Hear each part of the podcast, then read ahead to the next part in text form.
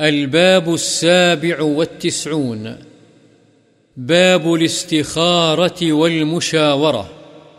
استخارہ اور باہم مشورہ کرنے کا بیان. فاعف عنهم واستغفر لهم وشاورهم في الأمر.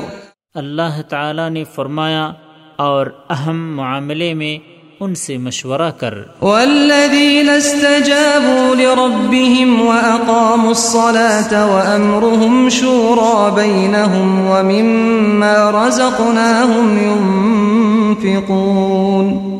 اور اللہ تعالی نے فرمایا ان کا کام آپس کے مشورے سے ہوتا ہے یعنی اس میں وہ ایک دوسرے سے مشورہ کرتے ہیں۔ وعن جابر رضي الله عنه قال كان رسول الله صلى الله عليه وسلم يعلمنا الاستخارة في الأمور كلها كالسورة من القرآن. يقول إذا هم أحدكم بالأمر فليركع ركعتين من غير الفريضة، ثم ليقل حضرت جابر رضی اللہ عنہ سے روایت ہے کہ رسول اللہ صلی اللہ علیہ وسلم ہمیں قرآن کی صورتوں کی طرح ہر معاملے میں استخارہ کرنے کی تعلیم دیا کرتے تھے۔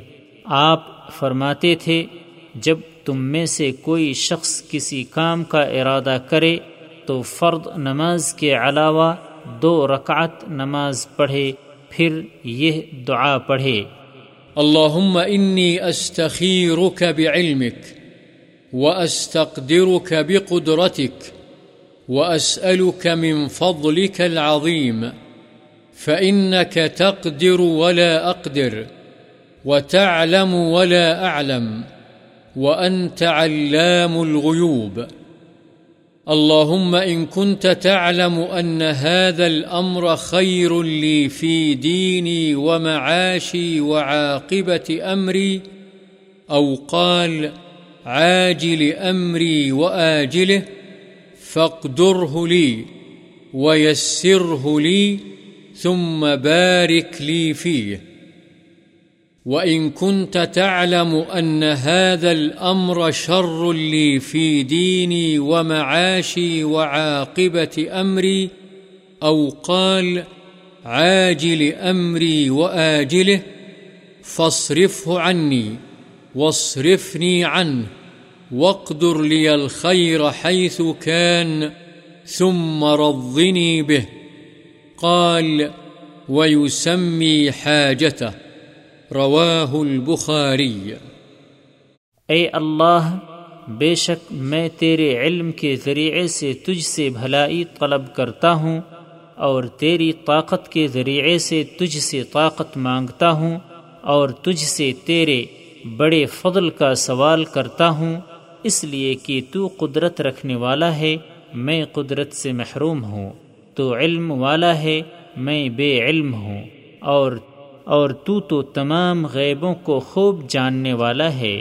اے اللہ، اگر تو جانتا ہے کہ یہ کام میرے حق میں، میرے دین، گزران اور انجام کے اعتبار سے، یا آپ نے فرمایا میرے کام کے دیر یا سویر ہونے کے لحاظ سے بہتر ہے، تو اسے میرے مقدر میں فرما دے اور اسے میرے لیے آسان کر دے۔ پھر میرے لیے اس میں برکت نازل فرما۔ اور اگر تو جانتا ہے کہ یہ کام میرے حق میں، میرے دین، گزران اور انجام کے اعتبار سے، یا فرمایا دیر سویر کے لحاظ سے میرے لیے برا ہے، تو اسے مجھ سے پھیر دے اور مجھے اس سے پھیر دے یعنی دور کر دے۔ اور میرے لیے بھلائی کو مقدر فرما دے، وہ جہاں بھی ہے۔ پھر مجھے اس پر راضی بھی کر دے۔ آپ نے فرمایا اور اپنی حاجت کا نام لے۔ بخاری۔